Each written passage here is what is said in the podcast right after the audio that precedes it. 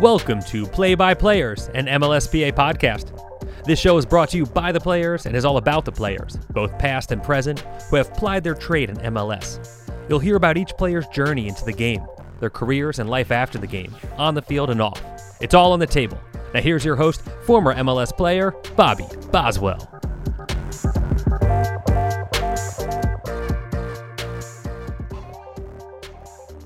Welcome to another episode of Play by Players. We are joined by one of the fan favorites of MLS. If you follow this guy, you know that he's a great player on the field, but he's also a great guy off the field.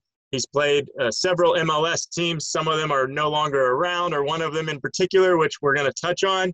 He's had a little bit of a stint overseas and a lot of time with our youth national teams. Please welcome to the podcast, Zarek Valentin. Thanks for having me. Appreciate the intro. Hey, no problem. We were joking before we started. I said no one's ever worn for those that can see this, no one's ever worn a jersey, a basketball jersey with that. Shout out to my guy, Daryl Morey. That's his new squad. My buddy. You're repping the Philadelphia 76ers or the Sixers. Yeah, the Sixers. The team's doing all right. I'll tell you what. It's going to be tough to get past Brooklyn, but the Sixers are fun to watch, and Bede's my guy, so I had to wrap him a bit. Awesome. Well, give us an idea of you kind of hinted at what preseasons. We're coming to an end here. The end is in sight. I always say it's preseason's kind of fun, but you're anticipating the season. Talk to us a little bit about what it's been like and what your expectations are this year. It's been a long time coming.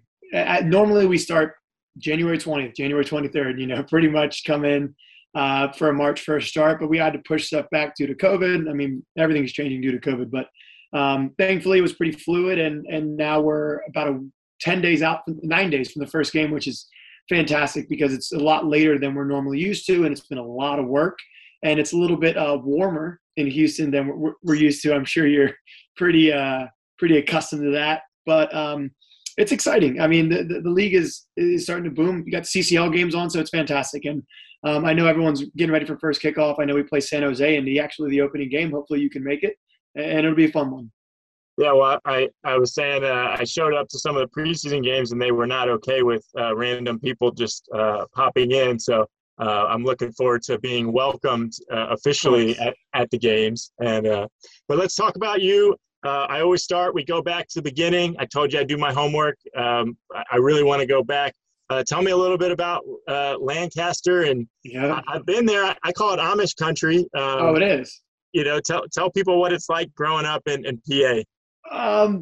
For those who don't know, Lancaster, Pennsylvania, up until I think last year was the Amish capital of the world. So you'd roll up to the local grocery store, Kmart, which is now probably a Target, and there's parking spots and there's horse and buggy stalls, and that's pretty much where we grew up. And we were in this awkward place in terms of close enough to Philly to get some decent players, but far enough to where we didn't want to travel there 2-3 days a week. So there was actually a pretty good club that's popped up through the ranks, as such players as myself, Houston Dynamo alum Andrew Wenger, Russell Canals, and somebody named Christian Pulisic, who actually is from Hershey, a little bit outside Lancaster. So growing up in Amish country is kind of this random spot. We're just, we're small town living in a way, but for some reason it's this weird hotbed for kind of MLS players. Dave Horst came up playing through there, and you think you played with. Yep. So it's interesting how there's been so many players developed out of this random area, but it's something unique that we all have in common. Well, I noticed you didn't mention MLS great Travis Wara. That's right. There's a few more I missed. Anytime I get a chance to poke fun at that guy, I'll never pass it up. But other thing, just for those that haven't been, if you ever go to Lancaster, I'm a big fan of family-style restaurants, and that place is just heaven for me, because you go and sit down and. What did you do there? How would you end up in Lancaster? Listen, I do what's called mystery trips, and that's how it is when you play. You get a random 2 days off. The coach will just say, "Hey, y'all won. I've decided to give you 2 days off." And when I was in DC, it's not long enough of a time to plan a real trip, meaning to go to the beach or fly somewhere. Of course. So I found a bunch of small town things I wanted to see and do, and passing, you know, I did a lot of, PA's got a lot of stuff, especially for kids, like the Children's Museum in Pittsburgh. They got the Children's Museum in Philly. Hershey Park. Hershey, like there's so much stuff in that little window. And then there's, you know, there's mountains over towards West Virginia where they've got weird tunnels, stuff you would never plan a full trip for. Of course. But when you combine them on like a Tuesday, Wednesday, you know, that's your days off. You take what you can get. My wife hated the mystery trips, but that, you know, she enjoyed looking and seeing some guy driving by on a cart and buggy, but he'd be on an iPhone. You know? Exactly, exactly. Right. It's one of these things you're going to look back at and love. It's, you know, to say you went on a little 2-3 day trip to Lancaster is probably all you want to spend there. So growing up there in high school and going back to visit, it gets a little bit stale, but it's always great seeing family. But it's just completely different from some of the other cities that I grew up in. Okay, well, you brought up high school. Since we're going there, we'll talk about. Tell us a little bit about Sir Streaks-a-Lot, the Lion. Is that your mascot at your high school? It is. We I was at IMG for a bit, but then I graduated from Manheim Township. Yeah, we're the Streaks. Yeah, how do you know that? That's so funny. So Lancaster, Manheim Township was one of the bigger high schools in Lancaster. Russell and Travis all went to Hempfield, which is our rival high school. So growing up playing there, that was the, you know, the Friday night lights game, which was always fun. Fun fact, my high school is home to Jim Furyk, who's the most famous alum besides my brother, Julian Valentin. So Jim is a Manheim Township Shriek. And that's, you're really going deep, which is exciting. You talked about IMG. I grew up near IMG. I call it the a frat that is IMG. Tell us a little bit about being down there. I know that's where you really got your first exposure with the national team. I think you were 15s, 17s, 18s, 20s, 23s. But talk to me a little bit about that program and, you know, going away from your family to play soccer. Yeah, it's difficult. And it was one of these things where I was actually a little bit fortunate in the fact that my brother was part of, at residency, and he was part of the group with Michael Bradley and Dax McCarty and a few of those players. So I kind of had a little bit more insight into the daily routine and kind of the grind that it was to practice in the morning. And then basically you would lift 6, 7 a.m. Then you'd go straight to training, rush back, grab lunch, get on a bus, go to school from 12:30 till about 6 o'clock in a strip mall, which was the school that all the IMG guys or the national team guys went to. And then actually I was cut 3 months into being there. I thought I was like really good and I had arrived and I thought I was great. And then John Hackworth cut me. And we actually just played Louisville recently. And I always go back and thank him because I thought I was, for lack of a better word, hot shit. I thought I was so good. My brother was there. This is where I was supposed to be. And I just ended up just plateauing and almost regressing a little bit. So Hackworth basically said, like, you know, we're going to World Cup and we have better guys at this moment. And he cut me. And then I went to IMG, and that's where I kind of regained a lot of my drive and my kind of, you know, refocus my mindset to try to push myself forward. And in terms, that's where I hit the 18s and the 20s. I was fortunate enough to land in with a coach named Jim Rooney, who's an old MLS vet.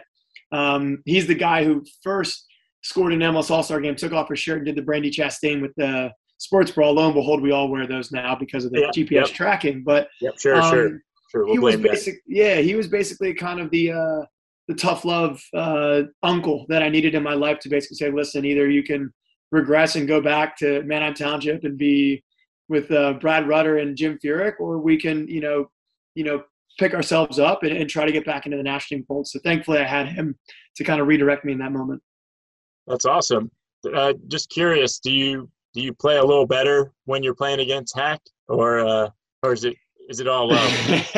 It's all water under the bridge at this point. But I always bring it up and kind of give, you know, bust his balls a bit just because it was such a bad moment. And he always talks about how it was very difficult because he had that relationship with my family, and you know he brought in my brother, so there was this situation. But you know we're all competing for jobs, and I didn't understand that in the moment, so hindsight, it's a lot easier for me to comprehend what was going on. But in the moment, I was devastated, you know. But I was, you know, I don't tell many people this, but I was too embarrassed to ever tell my friends back home what really happened.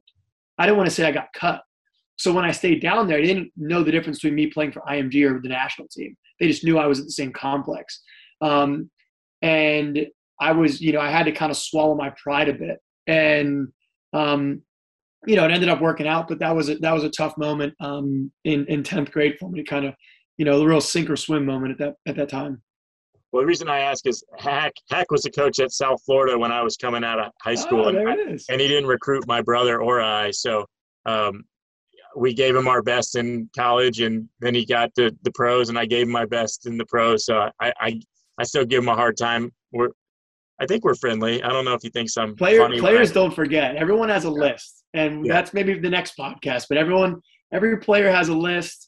Oh, and, yeah. And that they have those special ones. And one I always get, and I've had a few good talks, is Roger Espinoza was always on my list because in the national final, he kicked my brother in the face unwillingly, but he kicked him and he was all bleeding. And I found out it was Roger. Lo and behold, my goodness, this guy on the field is a scrappy player, as you know. But, you know, we've had some good laughs after that once we kind of put two and two together. But for a while, I was like, I'm going to get this guy back for you, bro, and ended up probably getting crushed by Roger in the midfield at some point.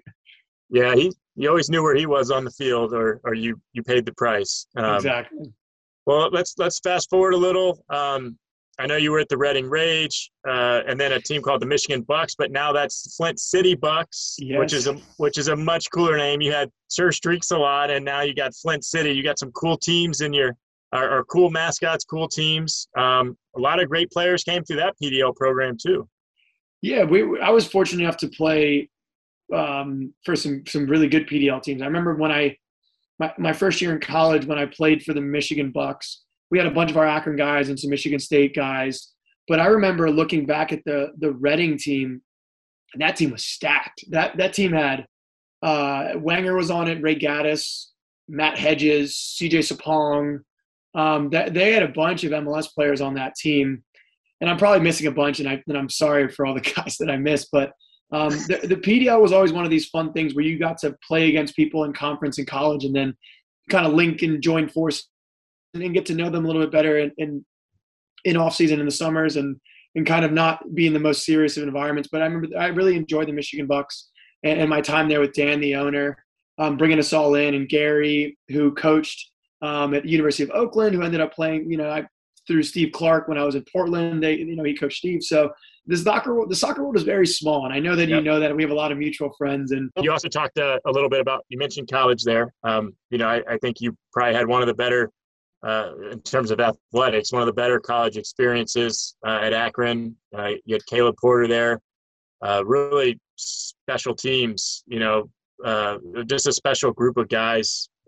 Arguably, you know, even before me, there were some great college soccer teams, maybe at UCLA and Virginia. But as far as modern day game goes, probably the best group of college players ever assembled. Talk to me a little bit about what it was like to play at Akron.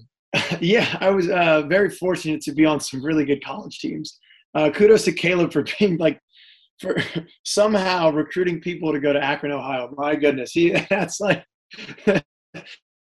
That's the real skill in all this, because I went on one college visit and I was like, sure, why not? Let's go to Akron. Like what?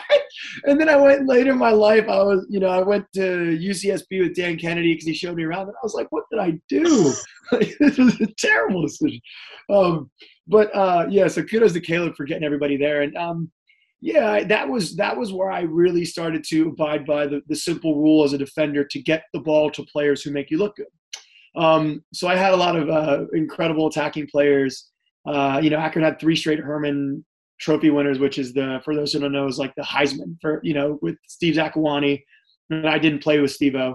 But then Teal Bunbury won, Nagby won it. I was just, very fortunate to play with such guys that had such talent, and to kind of just, all vibe and see the game in a very similar way. It was kind of a perfect storm in terms of in-state guys and, out-of-state guys, and it was a lot of fun. We didn't and it was one of these things where I really was pushed by my teammates, and that was one of the first things. I hadn't really had that before, but playing with guys like, Darlington and Michael Nanchoff and even Teal and Perry Kitchen, who's still around, these guys are pushing you to be better every day, and the coach doesn't have to do as much. And I know Caleb you know, has a big, loud voice. But when the group, you know how it is, when the group can kind of hold each other accountable on and off the field, then that's the best group to be a part of. Yeah, that's awesome. I mean, and y'all had some success. You lost, I think, the finals your freshman year in penalties. And then I missed in the final. And you know, have you taken one since? I did. I made mine in the semifinal against North Carolina. I missed in the final. Diego Restrepo saved me, that bastard. And then I took one the next year in the Elite Eight. We played Cal. David Bingham, I beat Bingham. He dove well, but I got that one up on Bingham. And thankfully, we didn't have to go to any more penalty kicks the rest of that year. But, you know, it was kind of a good redemption thing for our team. We had made it so far and done so well. You know, that's why we related to the Gonzaga team. We were so fortunate. We actually didn't lose that entire year. Tied in the semifinal, lost in the final. And so I understand kind of what the Gonzaga group went through. And then hopefully they can use that as motivation the following year, which is what we did to kind of go back. And, you know, we played some really good teams, but, you know, I think it was kind of destiny in that little sense for us to go back there and then thankfully win the national championship. Yeah, and I didn't know this. You were a center back in college. I was. I was a center back. I grew up basically playing center mid, but eventually at ODP, their coach looked at me and said, listen, we don't have a center back and you're really loud. So just try to organize people in front of you, and you'll be fine. He said, make them defend for you, and we'll be okay. And then it went pretty well. And then I kind of just started playing center back, you know, through the youth national teams and into college. And then Thomas Rongan was the first coach to put me at outside back, mainly just because of size. And I was always compared to Michael Parkhurst because he was an IMG guy too. I grew up playing center back. And learned a lot of the reading of the game, the thinking in that aspect. I know you can relate to that. So, and then eventually now I play outside. Yeah, that's a tough comparison to Parky, man. He's a special talent. And, he's incredible. I always loved watching him, loved learning from him, and just seeing the way he played the game and how, you know, we're similar sizes. We're not, you know, you're 6 foot whatever, you're strong, you know, your typical kind of center back, and we were both pushing 6 foot, I would say, maybe 5'11", and in studs. You've got some size on Parky, you know. Yeah, so he was. I mean, you know, I'm about 6 foot, but he was definitely a few inches shorter than me. But he was just three steps ahead of everybody, and I loved watching that. And that was so good to see. And he was so clean with the ball, and you know, even though he couldn't get in those tussles, he knew how to kind of be cheeky in the way he defended. So I always just loved watching him, and just seeing the way he always just managed the game was always really cool for me.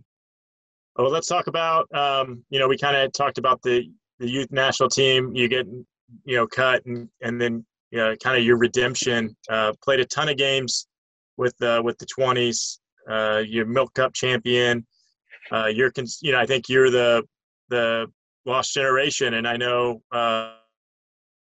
recent guys of the recent letdown in terms of not making the Olympics. I'm a little torn because I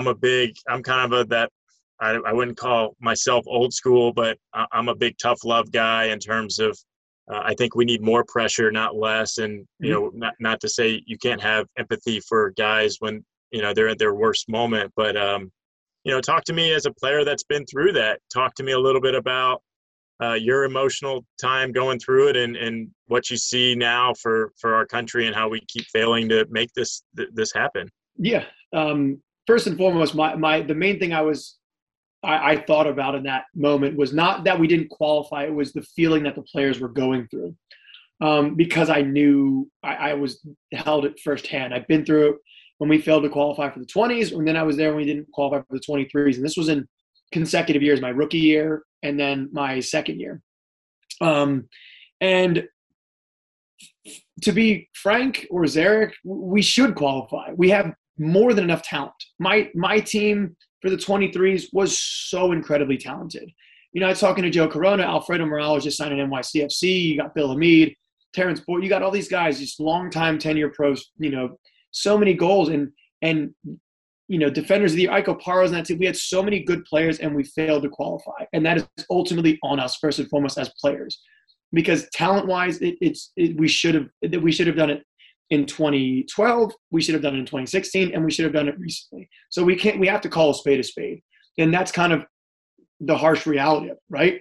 But then you have to kind of try to figure out exactly why. And, you know, there's a bunch of different reasons why, you know, people fail to qualify. And I think some of the reasonings, like blaming refs and stuff like that, I just not good enough. And I don't like to use excuses. And for me, that's not it. But I think that ultimately players have to look in the mirror, because it's something that has to be fixed. If anybody does have the answer, I'm sure U.S. Soccer would love to have you on line one. But it's tough to go through that, because my career path, you know, definitely shifted from, you know, being a consistent in youth national teams to suddenly you have no big tournaments, right? And I think that the Olympics is the biggest youth national team tournament in the world, and that's every 4 years, and we haven't been there since 2009, if I'm not mistaken. So it's not good enough, and I don't know exactly what the issue is. I can speak on, you know, the feeling and maybe some things I felt, but, you know, I can just see losing of moments is the thing that is, you know, the margins in games are so small, and you know that, especially as a defender. And I think about the goal we gave up in the qualifying game with the 20s was a flick on, and someone was out of position, you know, shot, goal. And I think about, you know, the qualifying game that we played in Nashville, and, you know, a few of these goals, just, you know, people are making plays, and these margins are so small. And next thing you know, you're out of the Olympics, and you have to live with that the rest of your career. And you're always tied to that moment. So if you have any, I'd love to hear your thoughts. I know you're asking me questions, but I'd love to hear yours. I attack U.S. soccer and the coaching. And I think that it's just, you know, and I'm not, you know, people say, oh, you know, you're attacking Christ and these guys. And no, I'm attacking the whole system, you know. And I think that I joke around and I say, well, you know, did the other team's coach, did their guy have an A license? You know, is that what it was? You know, and, you know, I got to see with Tata, you know, they said that the U.S. Federation wouldn't acknowledge his certifications in Argentina. And it was all about the Netherlands and, you know, the Germans. And for me, it's just you've got people making decisions, and there's no pressure, in my opinion.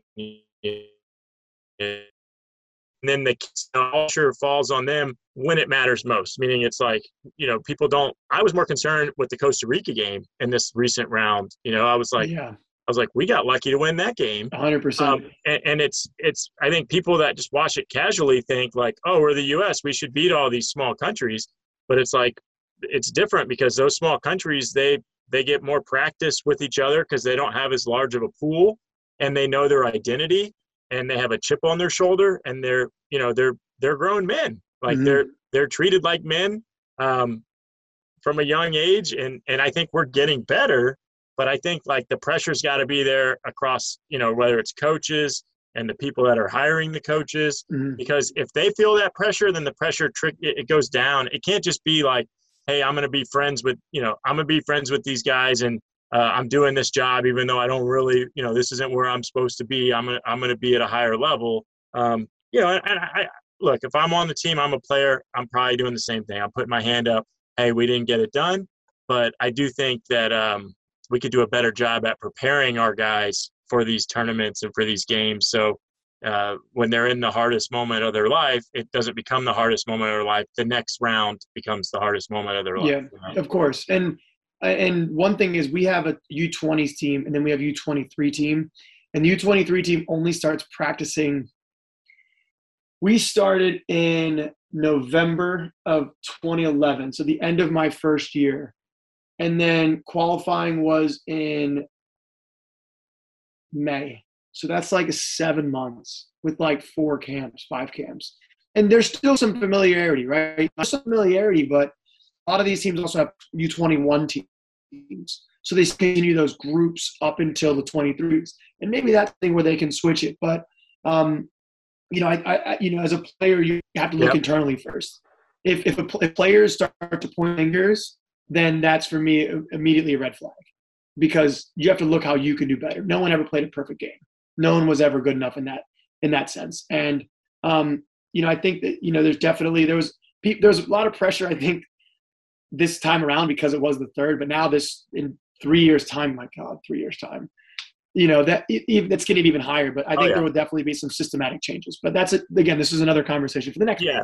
Yeah, well, we could, you know, I know you're a podcast host yourself. Maybe that's something when you guys ramp it back up, you and Jeff Antonella. Eventually, you have me on, and I'll tell you how I really feel. This is about you.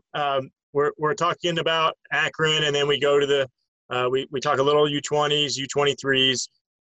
Talk to me about leaving. You leave college early. You get a Generation Adidas contract, which is that means you're one of the best soccer players in the country at that point. And then you get selected 4th overall, which is quite a feat, in my opinion, as a guy who was never drafted. But you go to Chivas USA. Tell me what you were thinking. You kind of joked around about seeing what Santa Barbara was like coming from Lancaster, Davington, Akron, Ohio. L.A. Yeah, you're going to L.A. Tell me about it.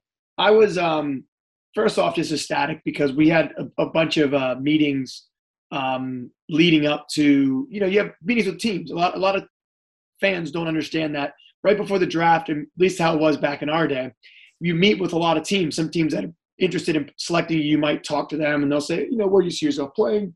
What are your habits? Blah, blah, blah. So I had a really good conversation with Robin Frazier like 3 or 4 days up before the draft. And I talked to Robin, and Greg Vanny was there, and Carlos Umosa, actually. So I mean, 3 absolute U.S. soccer legends, MLS legends. To think in that moment, like I was this naive 19-year-old kid sitting in a room with these guys, just having no idea really who they were, is pretty bad on my part. But I just remember having a really good conversation with Robin about his expectations of me and what he might like and how, what he liked about me as a player.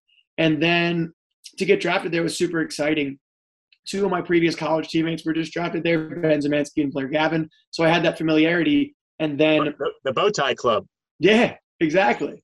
So, so to be drafted where I had some familiarity was fantastic. And then Los Angeles was incredible. And it's funny because Chivas has this incredible reputation where it's like, it was like super lame for a while, but now it's this kind of like club that, if you know, and to be a part of that and to be one of the few standing Chivas USAers left in the league is pretty cool. It's like fraternity of guys that was part of this like dumpster fire. But I look back with fond memories. I learned so much. My goodness, I learned so much. The amount of great players I played with. My first roommate was Jimmy Conrad, and I was just like sweating when I was going to meet this guy. Lo and behold, Jimmy's the biggest goofball in the world. But I learned so much and was so excited to be a part of that and look back with really fond memories, again, like I said, of this club that not many people know about. And Zach was there, right? Thornton? Zach Thornton was there. Dan Kennedy was there. Ante Yazek was there. I'm just curious. I remember the first time I saw Zach, and I was in preseason with DC, and he came walking with his groceries, and I was like, "That's the biggest human being I've ever seen!" Like, oh, incredible! But the funny thing was, he could move. He was. This was the last year of his career, but he was like just a daunting figure. One of the greatest U.S. goalkeepers ever, and he could still get the ball in the top corners, which was incredible. And to have incredible veterans, even just guys like Alejandro Moreno, who, incredible Venezuelan international, the experience he had, MLS Cups. Michael Umania played in multiple World Cups. Was Juan Pablo there? Juan Pablo came later. Juan Pablo gave me the most real conversation I had as a rookie, and it was we had this film meeting, and it was just about holding people accountable. And he looked around. He goes, "We don't have to be friends. We work together. This is our job." And he goes, "You don't have to like the guy that plays next to you. We have a job to do, and you have to make each other better. We have to push each other. We're not buddy-buddy. This isn't college anymore." And I was just like sitting there, like looking around, like, aren't we supposed to be friends? Like in Akron, everything is rainbows and butterflies. And this guy's yelling how we don't have to be friends. And to this day, I understand what he's saying is like, you can, on the field, when you step between those lines, like you have a job, or else someone's going to come take your job. But as this young, bubbly rookie, I was sitting there just like, oh my goodness, this is so real. I was very fortunate and look back with Chivas with some really fond memories. Well, you kind of referred to it as a dumpster fire, and I think some people will think that's a bit dramatic, but tell us a little bit about how you ended up in Montreal and kind of verify what kind of operations they were running in LA. So basically, every expansion draft, if you have a contract, the team will then say, I want Bobby because he's on $1.3 million. And then if you're available, the team then assumes your contract, right? Just because it's single entity. So that's how people can get traded so easily. So I had a contract and my number was, let's just say $100,000 to make it even. Some reason the Chivas upper management thought my number was substantially higher than it actually was. So they decided that Montreal's not going to pick you up because why would they pay X amount of dollars for, a first-year guy? So I got the call, and they were like, hey, we're not going to protect you. I was like, hey, whatever. Like, I don't even know what this means. I'm in Akron, just, visiting, no problem. And then I remember I got a call from my agent. He was like, this might turn into something. And I was like, what do you mean? He goes, I don't think this is the way that it was intended to be from their standpoint. Lo and behold, my number was like 3 times less than what they actually thought it was. So it was just this like upper management, blunder, right? It was an own goal. Yes, pretty much. And then my agent at the time, Richard Motzkin, basically called me in hindsight. We've had this conversation a few times. And he basically said, I knew right when this list came out that they made a mistake. And if you wanted to, Montreal was going to take you. Because I was a 19-year-old rookie, youth national team experience that played 27 games or something like that. And my number was like barely 6 figures. So he knew that I was going to go. And then I remember Robin called me on the plane to a scouting trip. And he's like, we want to wish you well. I guess there was some sort of mistake. Thank you for your professionalism. I didn't expect, didn't see this going this way. So like, basically, the upper management that was there at the time made some massive gaffe in terms of that. And then that's how I ended up in Montreal, and I met my wife there. So everything happens for a reason. Well, we'll get to Montreal. I laugh. We talked a little bit before about you when you're there. So you played with 2 of the guys that have been my roommates on the road. Really? And Davey Arnaud, and then, Brian Ching was my roommate for a while as well. I was actually with Ching when Jesse Marsh called him, and I'm assuming Jesse called you and did the same thing. Yes. And said, hey, we just want guys that want to be taken. And Brian said, well, I'll save you a pick. I don't want to be taken. Don't take me. And Brian, he was still mad about the World Cup and being left off that roster. And Jesse he considered part of that Bob Bradley group. Mm-hmm. So it was pretty funny because Jesse was like, oh, we only want guys that want to be here. And Brian was like, I don't want to be there. And they picked him. That's the best part, because they picked him because I was number 2. They said, we have this guy, we're, national team experience. We're going to take Brian Ching. Then it was me. And I was like, holy crap. I'm in with Brian. Again, kudos to him, though. That situation was messy. And it was like him, basically flat out saying, I don't want to be here.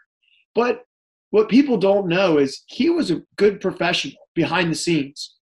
Trained well, ran the fitness, didn't complain, wasn't moaning, was a good dude behind the scenes. And I think that situation kind of – not that people look back and not that he's remembered by that, but just for the record, he continually held himself to a good standard, even though he was in this, fighting match with Houston Doms. Yeah. We're going to get him back. And then, of course, when we played you guys in Montreal, of course, he got booed out the stadium and stuff. But, Davey's all time too as our captain, but just for the record, Brian handled himself really well, even though publicly it was just a mess. Well, and for those that don't know, my favorite part of that story was we were in LA, both teams for preseason, and he got traded. We had been out the night before, and he was like, oh, I'm really liking the city, and I'm liking what's going on. And then the next day we go to the field. He's in Montreal gear. We do the trade, and he comes and he sits on our bench during the preseason game. Yes, it was incredible. Dude, these are the MLS stories. He got traded in the middle of a preseason game and just was like, oh, I guess I'll just go home with Houston now in their van. And it's like, what?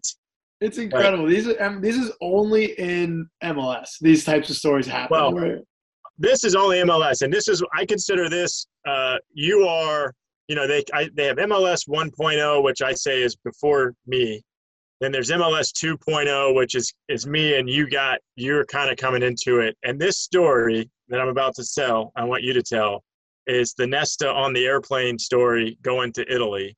Oh, yeah. That's, in my opinion, like one of the most like weirdest, like you want to take, you say MLS wants to be taken seriously.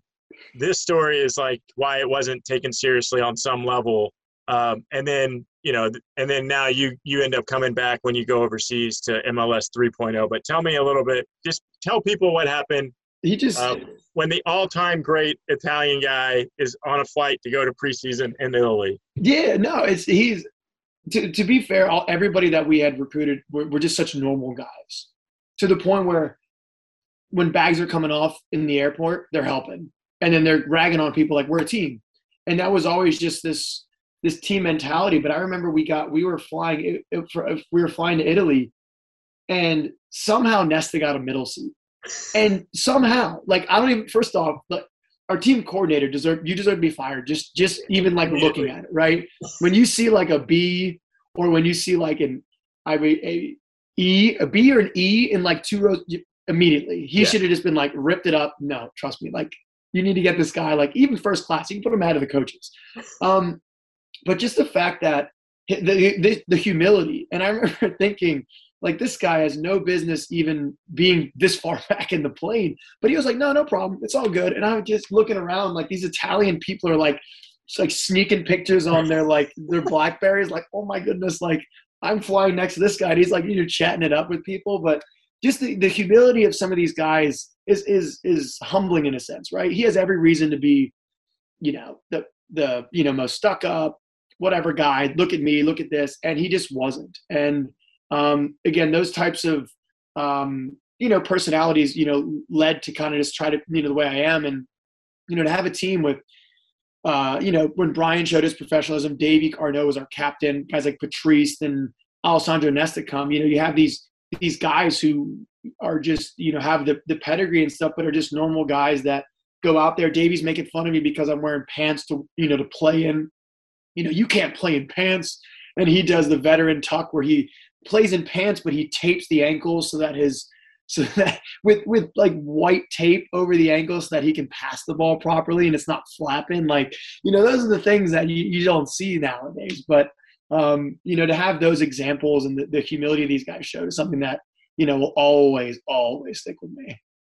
Yep. Well, I love some of those stories, and the Nesta one, I always imagine people thinking it's like a lookalike. Oh, this guy! I'm sitting next to this guy. He looks just like Nesta, you know. And it's like, no, that's really him. No, people. I'm telling you. Eventually, people started like realizing. You could see the chatter, and then of course he's, you know, too kind not to like indulge in conversation. But like, I mean, he has 100+ caps for the Italian national team. No, he's 500 for the season on it. He's arguably one of the best center backs or players of defenders of all time. You know. Yeah. It's just. Oh. It's hilarious. Oh yeah, I remember. The one other story was he pulled out his license, but I guess in Italy you get like one picture and like that's it. Like your license is pretty much valid. So he had this like picture when he was like 18 years old, and he had highlights and stuff. And I remember looking at him like, oh my goodness, like, he was 19 years old in the photo. He had red highlights, and I was making fun of him from the group, like, oh my goodness, like who do you think you are? And he goes, what do you mean? He goes. At 19, he goes, I was the captain of Lazio, and we had won the Coppa Italia. And he goes, I had 30 caps for the national team. And he goes, you're 19, right? And I was just like, I shouldn't have said anything. All right. And everyone just starts dying laughing. But then, of course, he laughs and stuff. But, like, he just you know, the banter that they had. And, you know, I mean, his resume is just dumb. Yeah. It's just ridiculous. Yeah. But he was all time. And the best part about him was we played at this awful college indoor stadium. He trained in running shoes because his knees were so bad, but he could still like ping the ball across the field. He's playing these Mizuno running shoes, like legit. And as you know, it's not easy to like strike a ball, but he made it look so easy. And I was just sitting there going, this guy's playing in running shoes and he's still like dunking on people. It's incredible. No, he was like quite a player, man. It's great that you got that experience. Talk to me a little bit about going to the Arctic Circle. You know, I don't want to go too far away from MLS, but it's a pretty important thing in your journey? Yeah, so I was loaned out pretty unknowingly. I knew I wasn't in the team, kind of, because we switched coaches from after Jesse Marsh, who I really enjoyed playing with, and you know, he was let go. We brought in a European coach, and he was pretty straightforward, which I respected, but it's also kind of tough when the coach is like, listen, you're not my plans. And you're like, well, thanks for telling me, but I got to figure something out now. And out of the blue, I got a call from a coach in Norway, like above the Arctic Circle, super high up, who was the assistant for Hans Backe. And he scouted me out of college and basically said, listen, we need a right back. What are the odds that you're willing to come? And I was like, well, just so happens I'm looking for a team. And I got that call on a Wednesday, and I was on a flight to Norway on the Monday, but Norway doesn't allow one-way tickets in. So we had to book a refundable round trip ticket and then cancel it to basically allow myself to stay there. I'm sure the government's not going to be too happy about that, but basically like to basically get in, and then they're like, well, figure your paperwork out. Trust me. Like, this is how we do it. And I was like, all right, whatever. And it ended up, that was an incredible experience. I to be fair, they were in the first division. But that's like saying the second division. So I remember thinking, oh, first division is going to be great. And I looked it up and I was like, something's not right here. And I get there and we're actually in the second division. I was like, how do I not know this? And then turns out, thankfully, I rolled into a team that was incredible. We got promoted and, you know, one of the highest point totals for a team ever. So I was like, thankfully, it was a good situation. Yeah. But to be a part of a team that gets promoted is a really cool experience because the city's like pumped to be back in the first division. And I just learned a lot about myself. You know, it's one of these situations, kind of sink or swim, where you're going to a foreign country, you don't speak the language. You know, when the team is 75% Norwegian, you learn a lot. The league is very different from MLS, and it's just been great. It was an incredible experience for myself, my wife at the time, to go out there and experience it. And the team won the league last year, which is incredible. So good for them. They play in Champions League this year, so it'll be really cool to watch them. And did you end up learning Norwegian or no? I did. I was giving interviews by the end of my third year there, fully in Norwegian. And so how many languages do you speak? 2.5. I speak Spanish and English fluently, but the Norwegian I've kind of lost because it's very different unless it's you speak it to somebody or – you know, I hear Swedish because we have our Swedish left back. I talked to Adam a little bit, but you kind of lose it because it's not spoken ever. But Norwegian's great. The people are incredibly nice, amazing. I look back with such amazing memories, and I'm happy and I'm lucky that fell into my lap. Well, and this one, this one might go over your head. I'm not sure. What's the toothbrush thing with this team? Yeah, it's so funny. I had to ask that. That was like one of my first things, like, why is this a thing? So in the supporter section, there's this like 7-foot toothbrush. And I guess back in the day, they basically said like, oh, we're so good, we're going to brush the opponents off the field.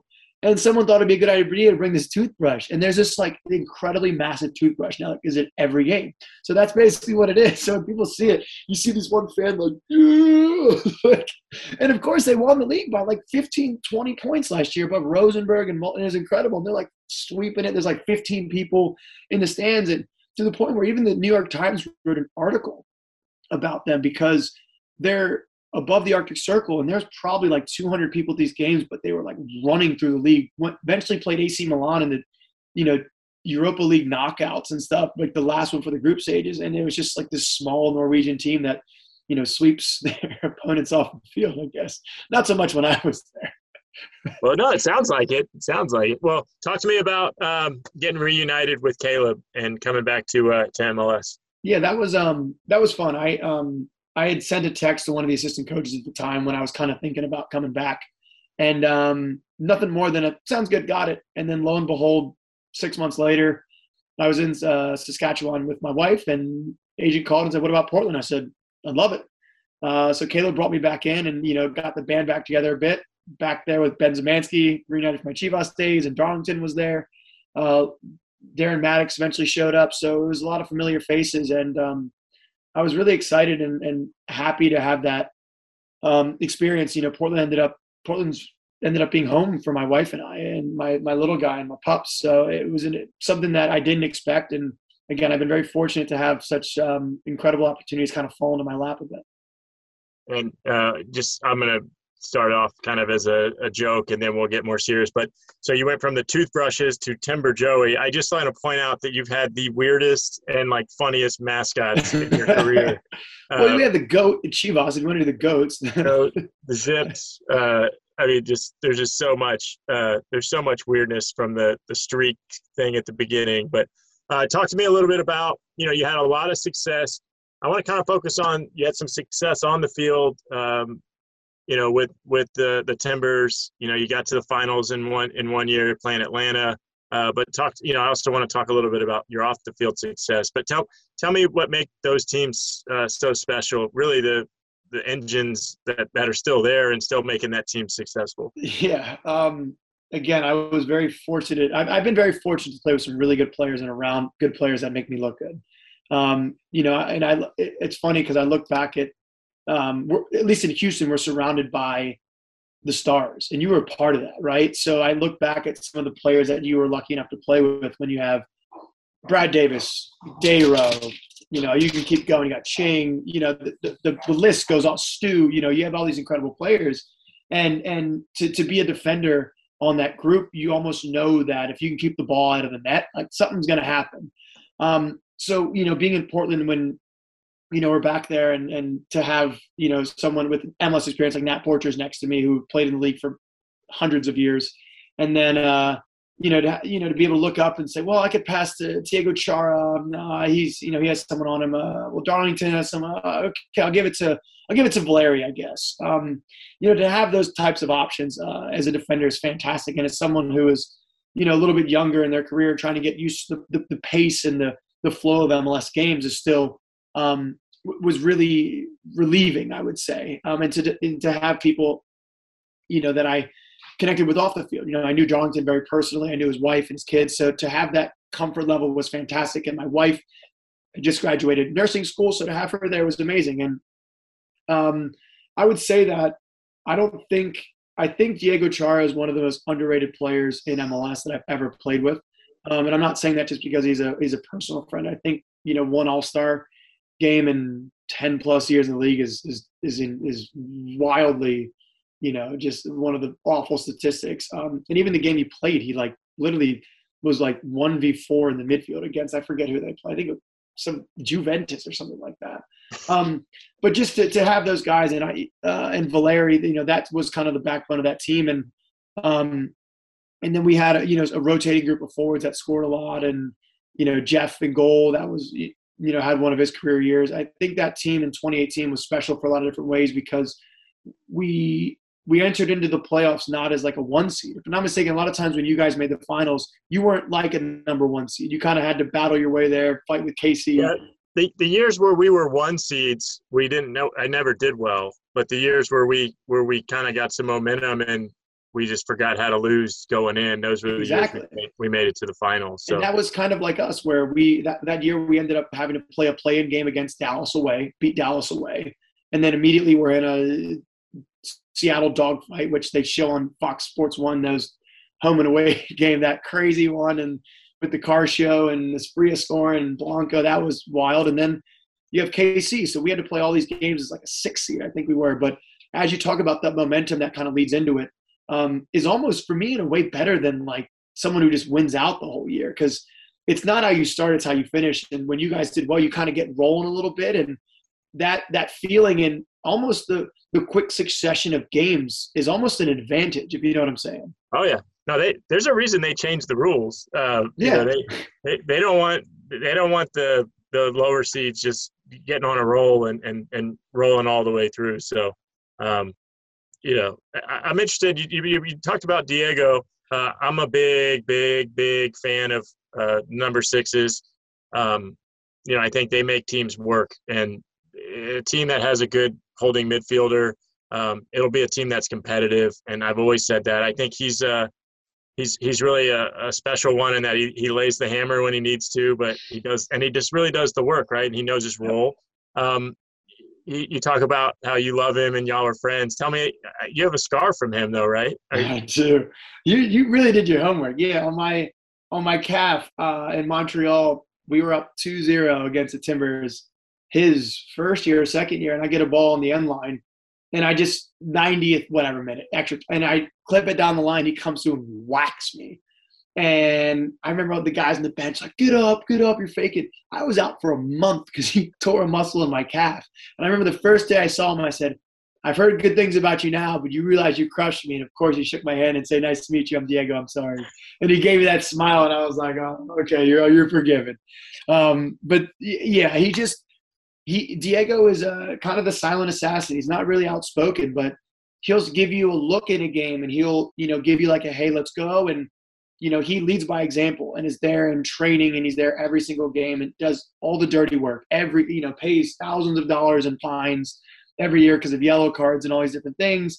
Everyone around the league cannot stand him, but he's someone that you would take immediately. And for me, that is that's one of the characteristics, especially for number 6. I think of Beckerman that was like that. People would be like, do you want to play against him? No. Would you take him? 1,000%. Give him any day. And that for me is one of the biggest compliments you can give to a player, someone that has that switch, right? And just to connect with him on a personal level, you know, as a dad, as a new dad, and talking to him was really cool and exciting. And, you know, I got to become really good friends with both Diegos. You know, Valerie, his daughter, was the flower girl at my wedding. So just to have these guys as good lifelong friends, but also just kind of as mentors in terms of professionalism and the longevity in their careers is something I, you know, aspire to be. And they, you know, they both played 90 yesterday in the 90-degree heat in Honduras. And Valerie banged in a free kick, and Char is there cleaning up the mess and doing what he has to do. And, you know, kudos to them because they take care of their bodies. They invest so much money in making sure that they're ready to go. And I mean, dude, 35 to be doing that. So talk to me a little bit about another expansion draft and ended up here in the beautiful city that is Houston, Texas. It's funny because I didn't expect it. Completely blindsided. I had no idea that I was going to end up here. And it was definitely a shock that my family and I were, like I said, not expecting, and was difficult to take because we just bought a house. We just had a kid. But once I spoke to Tab, and once I spoke to Matt, and once I got here, I started to really enjoy the project that was being built, and to learn a little bit about the rebranding early last year. And everything that's going into it is exciting. And Houston is very cool. And I think that it gets a tough rep around MLS. Why? Because of people like you, Bobby. And you're going to say why. Because I know why. the end of the way that most people view Houston is we're going to travel there on a 4-day road trip. We're going to get in on a Thursday night. It's 90 degrees. We're going to train the next day, but we have to train after the first team. So we're going to train at 2 or 3 o'clock in the afternoon, and it's 115 degrees outside. You're out there for an hour sweating. You're already exhausted for the game that's in the next day. You play the game the next day. If you get a tie, it's a good result. Usually you end up losing 2 or 3, 1, 3-0, 4-0, right? And then you're out the next day. You do that 2 or 3 times for the Timbers or Montreal or Chivas, you're not going to have a fun view of Houston. You're going to say, why am I going to go there? I lose every time I go there. It's extremely hot, and I don't get to really see the city because the city downtown isn't exactly like New York City, right? Yeah. But then suddenly you come live here, and you're like, oh, my goodness, there's so many cool neighborhoods. The culture, the diversity, these things are amazing. And that's something I didn't know upon getting here. And then this is all off the field. Obviously, on the field, it was great to see Tab, be reunited with him. And, you know, Matt was my GM in Montreal. But, so, you know, for my wife and I to get to kind of know the city, it's so different than a lot of different places, and it's exciting, and that's what's starting to sell itself as you see it, you know, becoming slowly a place where players are going, and you know, they want to get back to those days in which, you know, Western Conference Finals and Western Conference Semifinals were expected, and that was the minimum standard, if not MLS Cup. Yeah, no, I mean, people. I have a brother in Dallas, and he refuses to come to Houston. Like, people just, like you said, it gets a bad rap for whatever reason. And but it's my home. I love it. And, you know, I'm from Florida, and it's pretty similar. We get hurricanes and lightning. Of course. And I just love the sun. So it's sunny most of the time, and I get to be outside and do that. So but I would say one thing that's not to cut you off, but I would say one thing that's is different than especially in Portland is. Portland was, you know, we did well. 2015, they won. And then I came in 2016, 2018, they did well. And you're trying to, I would say, sustain that success, I would say, in a certain way. But there's certain clubs that had success, and then kind of, you know, the culture and coaching changes and everything swaps. And then there's the desire to get back to that, because success is contagious. You want that, right? When you get a taste of it, when you get to lift a trophy, it's the best feeling. And then when you can't do it for a year or two, it's like that, it starts to eat at you and you want that. So, you know, to see all the trophies, to walk in every single day and see all the damn trophies you won with your teams up on, you know, all around the facility, that's motivation. And a lot of teams don't necessarily have that. And I think Houston here, we're lucky to have that history. And it's exciting because, you know, we're working to get back there. And it's going to be a lot of work. We're not happy with the way last year ended. No one is. And if you're happy being the team that ended up in last place, hopefully not on the damn team. So that's exciting. And that's something that I, you know, we are hit with a lot of the days in which you were here, but it's exciting to be on a team that's working towards it. Yeah. I mean, I say that Houston fans are spoiled with just how the you know, they got a supporter shield winning team like that from San Jose that came in and won instantly. Right. And, and we're very good. We missed the playoffs once and the whole time I was here, and the fans were like, so, you know, we had a ton of injuries and it was like, oh, Dom's a one trick pony. Those guys are leaving, and he was able to rebuild, you know, guys like Kofi, Will Bruin, you know, he restocked and retooled, and we got close, you know, to doing it again, but it was competitive. And I think that you guys, now you have this older generation that's like, oh, it's not like the old days, but it's like the league's not like the old days. It's a whole different league. Like, what team can you have Stuart Holden coming off the bench, Jeff Cameron coming off the bench? Yeah. You know, the teams they're just built differently now. They're a lot more foreign. And I think the league's a lot better. And you're seeing that with these CCL results, especially the early ones. It's like, you know, people say, oh, the U.S. can't qualify for something, but it's like, this isn't the U.S. playing as MLS, man. It's a diverse group of people, and these guys know how to go and win games on the road. So I think Houston's listen, I'm a Houston fan. I'm wearing my new Houston shirt. Yeah, you know, I support you guys. I show up. I'm always watching, but you know, and I think the fans are great. I think that the majority of them are, but there is some pressure. You know, you guys put it on yourselves, and you know the front office hears it from the fans that are like, oh, we want to be winners again. But that's good. I always say, agree. For me, I say that's good. You have fans. You have fans that give a shit. Sorry, pardon, but I want that.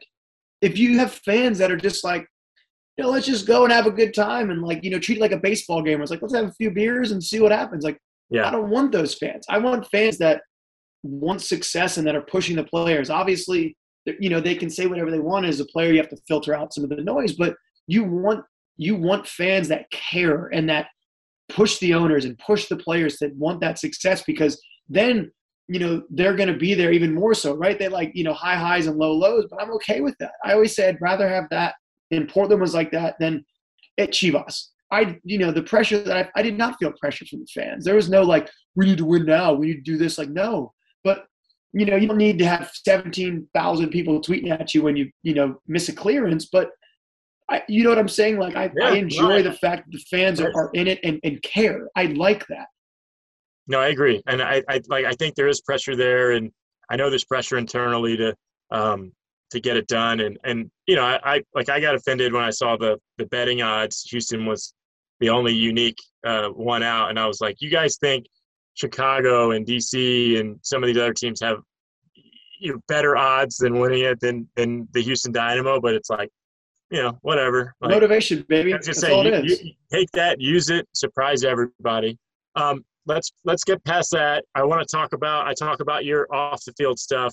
I think, you know, around the league, you know, you brought up Matt Jordan. I talked to Matt Jordan the other day, and we were talking about you, and he said, if I could get 11 Zareks on the team, like, it would be the best thing ever. Just, you know, not only on the field, but off the field. You were a two-time community MVP in Portland. You know, you're an Athlete Ally ambassador. You've worked with, I mean, I could go on, Habitat for Humanity, Children's Hospital, Special Olympics, reading programs. You know, I want to talk a little bit about the Ribbon Z, but or is it ribbons? I don't know. Ribbon Z's right. Yeah, I was like, oh my goodness, you're even saying everything right. I butcher something sometimes, but that wasn't one of them. Talk to me a little bit about, how you became so ingrained in off-the-field stuff. And I can't speak for the stuff in Montreal or Chivas. I think you were pretty young, but you definitely became a staple in community activities in Portland, and you're carrying that on here. Talk to me a little bit what that means to you and what you see your role as. Well, thank you first and foremost. I just I believe as athletes, we have a platform, right? There's people that follow me on Twitter, the people that follow you on Twitter, and we can tweet about some funny stuff and have a laugh. But ultimately, I think that we owe it to ourselves and our community to try to make the world a better place. And, to be fortunate enough to land in a place like Portland that has such an incredible soccer community around it, and now being in Houston to try to embrace the community that it is. And, speaking on Houston, with Harvey, there was this Houston Strong, and I saw that, and I was part of, some donation things that have gone on there, and to see that from afar is one thing, but to go through the pandemic last year in Houston, and then to pretty much on a whim talk to my wife as we were buying stuff for Thanksgiving, and to try to get a, like a Thanksgiving pot going that we were going to donate to the food bank, because we saw these lines in Houston, like at the NRG Stadium, where there's thousands of people that just needed food. And to think that you're going to wait in a food line for 6 hours, if you don't need it, that, you know what I mean? Like, you need that food. And that just like, to feel the kind of the privilege and how fortunate we were. We tried to create this fund, and, incredibly enough, with MLS support and with that Houston Strong attitude, we were able to raise $18,000 for the Houston Food Bank, and to give back in that sense. And in Portland, to do a lot of stuff, kind of just again on the whim, with some stuff in the LGBTQ plus community, is something that I feel that we need to try to continually do around the country, and just in general, just to give back to our communities. And each community is different. And I'm finding out that Houston's needs are different than Portland's needs, and that would be different than Montreal and Los Angeles. So it's been exciting. And my mom was a huge volunteer back in the day. She would, one night a week she'd be at the women's shelter sleeping and trying to help them. And, my wife has the same attitude, and she always encourages me and comes to me with different opportunities. And, I just feel fortunate to have such a good support source in Val, who's been the community outreach person in Houston, and Crystal was with me in Portland, to have such incredible people around me that, support me and kind of lift me up on whatever random on the whim ventures I want to get into. Well, no, that's awesome. For those that don't know, we also had I think people are shocked to hear about, like, you guys got a couple inches of snow and it crippled you. And it's like, yeah, we were crippled as a city. You also, had some good work done with that one as well. And that was with the food bank too, wasn't it? Yeah, that one was another one where it was, I got a text from Christian Ramirez just once our power went back on for the second time after it was off for 2 days, kind of just saying like, hey man, what are you thinking? Let's do something. And I was, then kind of just, we got on a group thread with Val, and basically just started trying to raise money for, it was for the Houston Food Bank and for Kids Meals. And Kids Meals basically is a foundation that provides food for kids with their parents live under the poverty line. So it just kind of gives them meals, another form of that. And their entire stock was wiped out because of the literally inch and a half, 2 inches of snow. So because of the power grid that went out, they lost all their food. And thankfully, with the help of the Dash and the platform that we had, we were able to raise $30,000 for the 15 to the Houston Food Bank and 15 to Kids Meals, and replenish their entire stock that was lost. These kids that come from families that, are working 2 or 3 jobs just to keep the lights on, didn't have to worry about food. And again, it's one of these things where, the Houston community is incredible, man. I didn't realize how much giving back that comes from that. And that's so amazing, because with, potentially a little bit of direction or, innovation or ideas, we could, help those who need. And that's ultimately what matters most, right? We, I always say we kick a ball, and, we bring people joy with that. Right. But, if we can give back to the community, that's first and foremost, the most important thing. And, I was fortunate enough to be a part of some cool projects in Portland, and you know, trying to continue that here and working with Val and my wife and some of my teammates and some of the Dash players that always help promote, because the Dash following is incredible. It's amazing. And women's soccer is amazing. The following and the support they have is incredible. And to kind of join forces and to really link that FC that you have on your shirt is something that's, you know, important to myself and the club. Well, that's awesome. I know I said, do you want to talk about Ribbon Z, or you kind of covered it a little bit? So that was the way it kind of initially started. I had this one drunken fan, Russell, follow me after these games. I lived near the stadium in Portland, and after about 3 times running into him after a game, he kind of came up to me once and bought me a beer and was like, hey, you know, I bet you won't wear a ribbon like my favorite player, Haley Rasso, on the Thorns. And I was with one of the Thorns after their game because they had suffered a tough defeat. She was like, and we were buddies, and Megan Klingenberg actually played for the Dash. Yeah. She was like, hey, let's just grab a beer because I need to just decompress. And she, you know, you have the old soccer talk, and we're both outside backs, and we're complaining about the same thing. So this time Russell had backup. So I said, oh, don't worry, I'll put up the next day. So the following day, I remember I put out a tweet and said, if I get 10,000 retweets, I put this out before training, I'll wear a bow in my hair. I come back after training and we're at 6,000. And I was like, holy shit, like, this is going to be real. Less than 24 hours later, we had 10,000 retweets. Like, it just blew up. And I remember Merritt Paulson came up to me and he goes, you are not wearing this damn ribbon in your hair when we play Zlatan. I said, Merritt, don't even worry. Like, I'll do it against Casey. But basically, and then I eventually went home and I was like, honey, I'm going to make a fool of myself. And she's like, well, listen, this is an incredible thing that happened. These people are coming together over a tweet to watch you make a fool of yourself. Maybe we can turn this into something. And I was like, you're right. So we called up the Timbers Army, and, you know, what if we just sell ribbons? Like, it's, you know, it's Pride Month, so let's just get rainbow ribbon and we'll just sell them. We'll see what happens.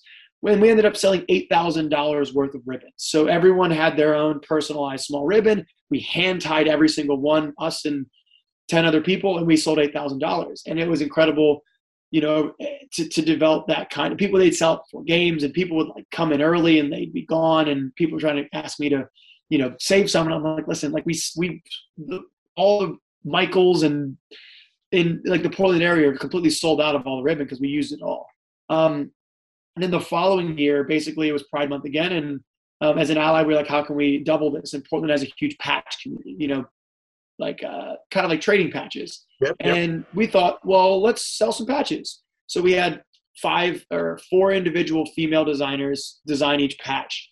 And we sold them at games and ended up selling over $35,000 worth of patches that we donated to 2 LGBTQ plus charities in the Portland area that, you know, deal with homeless youth. And it was one of these things where just to see the incredible support, you know, getting orders from people around the world, you know, the Timbers Army people around the world, MLS people around, you know, the country, was incredible. And then to kind of be a part of it in Houston, I realized that the MLS community is strong, dude, when it comes to like protecting each other and to like be united as one. Like the clubs come together. Yes, on the field, it's here. And that's how it should be. But when things matter and, you know, there's some tragedies or, you know, things go on in certain places, you know, each club and each, you know, the independent supporters group have each other's backs for the things that matter. And that's something that really struck me. And I've been really fortunate to have a lot of great people around me that make it, that help boost, you know, kind of these thoughts and stuff. So by no means is it just me and my wife. But I've been really lucky to have a lot of good people around me, right? If you have a good center back partner and a good goalie behind you, a good holding mid, it makes your job pretty easy. No, you're preaching to the choir on that one. Well, listen, I think what you're doing off the field is awesome. As you mentioned, Zarek is on Instagram. He's on Twitter. He's using his platform for good. He posts a lot of great pictures of his family. But I encourage those listening to follow him, and you'll be able to stay with everything that he does and what he's got going on. I want to wish you luck. I kind of have some. There you go. There's a can't see. Is that a Frenchie? Yeah, a little Frenchie there. There you go. My two are barking downstairs. But no, I just want to wish you good luck in the upcoming season. I want to thank you so much. Great player on the field, even better player off the field in terms of what you got going on. And we're honored to have you on the podcast today. Thank you. Thank you so much for taking the time. I really enjoyed it. Hopefully we can catch up in person one of the days since you're in town. Yeah, as long as they don't try to stick anything up my nose. I don't want to ruin protocols, and we're good, man. Hey, dude, I'm fully back, so we're all good, bro. I got you. Thank you for listening to Play by Players. Visit playbuyplayerspod.com for more episodes or subscribe wherever you get your podcasts.